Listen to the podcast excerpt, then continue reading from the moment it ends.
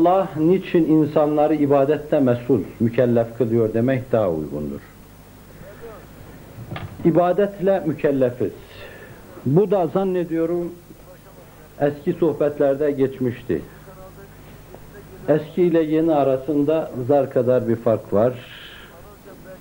Hangi noktadan onu idrakinize havale ediyorum. Cenab-ı Hak bizi kullukla mükellef kılmıştır. Ne iyi etmiştir.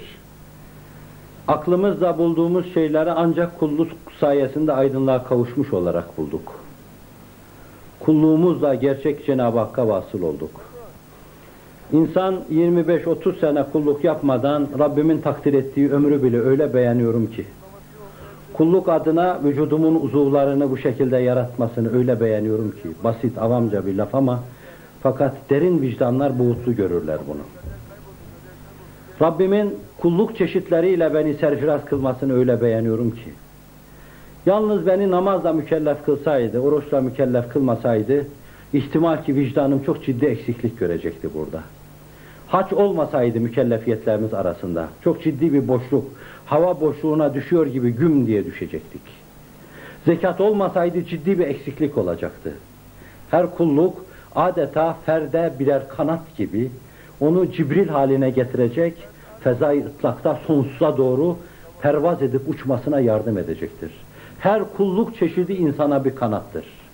Rabbimin her şeyi çok güzeldir de fakat güzellerden daha güzel bir şey vardır ki insan kulluk yapa yapa vicdanında bunu hisseder. Bu o güzellerden de güzeldir. Her şeyin çehresinde hikmet parıltılarını ve çizgilerini müşahede eder.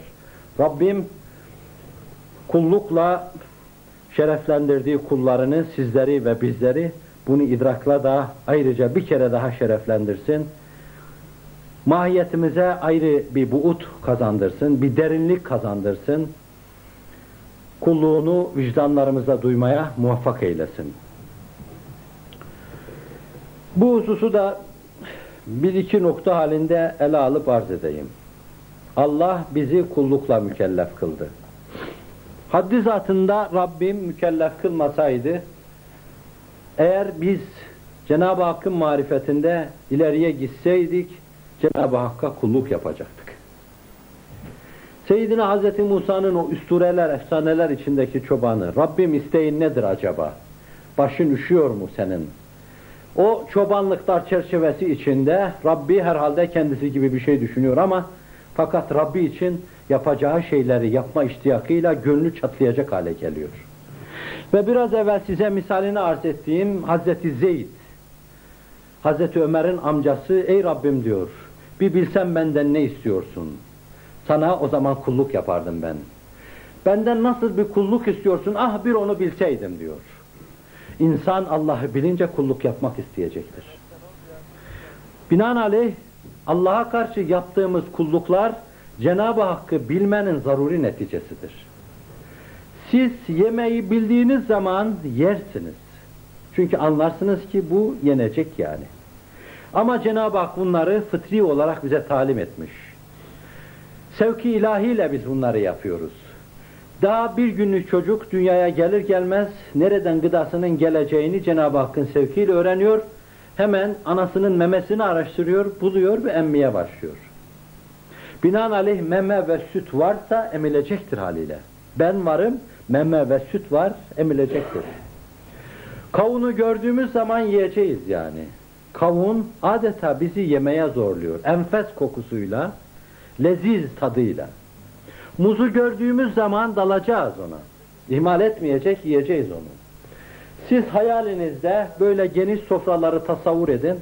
Bin bir nimetle donatılmış sofraları düşünün. Bu nimet sofraları bizi kendilerine çağırdığını vicdanınızda duyacaksınız. Hayalinizde ellerimizin onlara doğru uzandığını göreceksiniz. Meyve karşısında yemenin zaruret olduğuna inanacaksınız. Şefkate muhtaç biri karşısında iki büklüm olacak, şefkat duyacaksınız ona. Binaenaleyh bir yerde de bakın, sizin tepeden tırnağa kendisine muhtaç olduğunuz ve onun da hiçbir şeye muhtaç olmadığı zat-ı ecelli alayı düşüneceksiniz. Şu ellerin güzelliğine bakın. Ben beğeniyorum, çok beğeniyorum. Şu parmaklardan birini yok gördüğüm zaman çok hoyrat geliyor bana elim. Şu mafsallardan bir tanesinin bozulduğunu ve parmağımın böyle dik kaldığını düşününce bana çok hoyratça geliyor bu. Ve bakıyorum böyle bu güzellik aynası elime bakıyorum da ey güzeller güzel ediyorum. Bir el bazı işler yaptırtacaktın. Bu güzellikler ona bahşeden sensin. Hepiniz bakın elinize. Ve endam aynası karşısına dikilin, aynaya bakın. Burnunuzu yok farz edin. Gözünüzün birinin kapandığını düşünün. Kulaklarınız olsun da fakat şu kulak şey kepçesi olmasın. Kepçesiz düşünün. Dişleriniz olsun da fakat dudaklarınız olmasın. Kaş ve kipriklerinizi muvakkaten yok tasavvur edin. Bu çirkinlikten dehşet alacak kaçacaksınız. Amanın diyeceksiniz. Yer yer hastaneleri geziniz. Yanmış yüzü gözü değişmiş insanları görünüz. Suratına maske takmış gibi insanlarla karşılaşınız.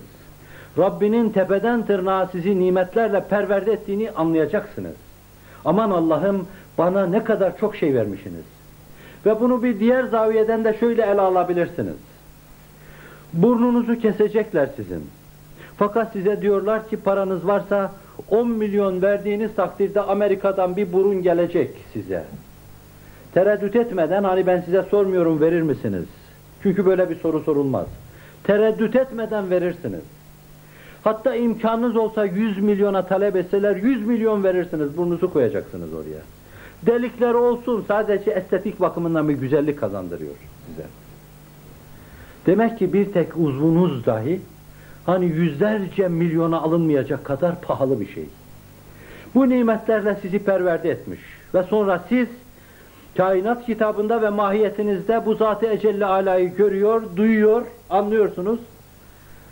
Sonra diyorsunuz ki beni bu nimetlerle perverde eden Allah'a ben kulluk yapmamalı mıyım? Dikkat ediyor musunuz? Acaba o bunları bana verdi, benden istediği nedir? Ben sizi alsam sırtınıza bir urba giydirsem böyle dikkatle yüzüme bakmaz mısınız benim? Acaba karşılığında ne isteyecek diye. Sizi çağırsam elinize on bin lira versem, al bunu desem. Beklemez misiniz sizden isteyeceğim bir şeyi? Bekleyeceksiniz. Çünkü bedava olmaz bu şeyler. İnsanlık mahiyetini verecek, yeryüzünü sofra halinde önüme serecek, o nimetlerden istifade imkan ve şuurunu bana bağışlayacak ve sonra benden bir isteği olmayacak. İşte inanmış bir vicdan şahlanacak diyecek ki, ey beni yaratan, her tarafıma ayrı bir güzellik takan, sultanlar sultanı, sonra yeryüzünü güzellikler bahçesi olarak, cennetler olarak benim gözümün önüne seren, temaşasına doyulmayacak güzellikleri gözümün önüne seren, beni güzellikten güzelliğe intikal ettiren Allah'ım, benden istediğin nedir senin, ben de onu yapayım. İşte kulluk, bu benden istediğin nedir sorusuna cevaptır. Kulum, ben senden bana namaz kılmanı istiyorum diyor. Ey Allah'ım sen Allah'sın. Bunları bana veren sensin. Benden istediğin nedir?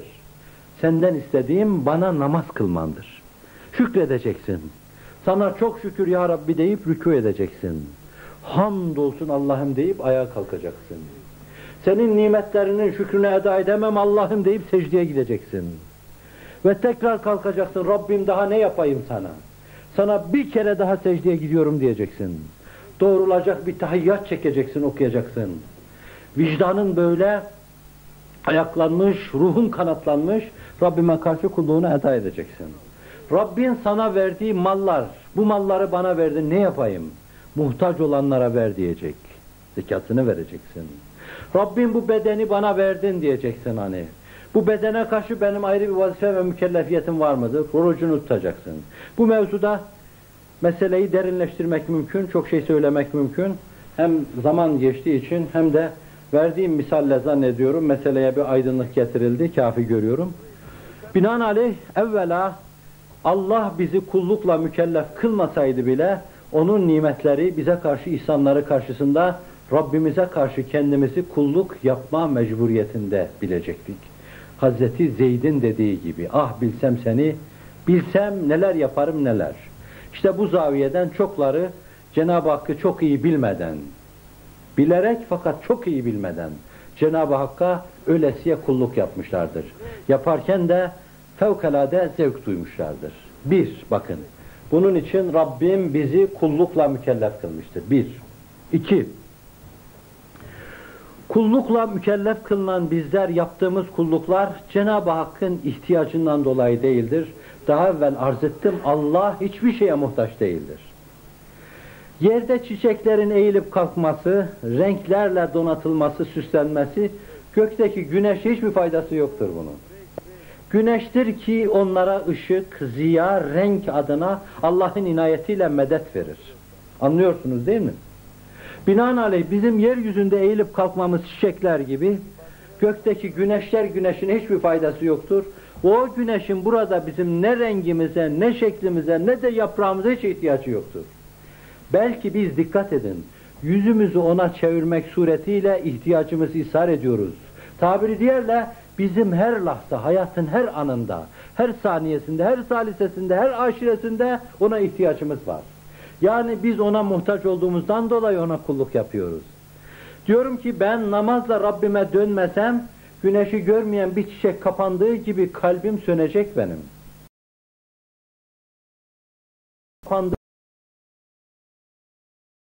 Ben ahiret için hazırlan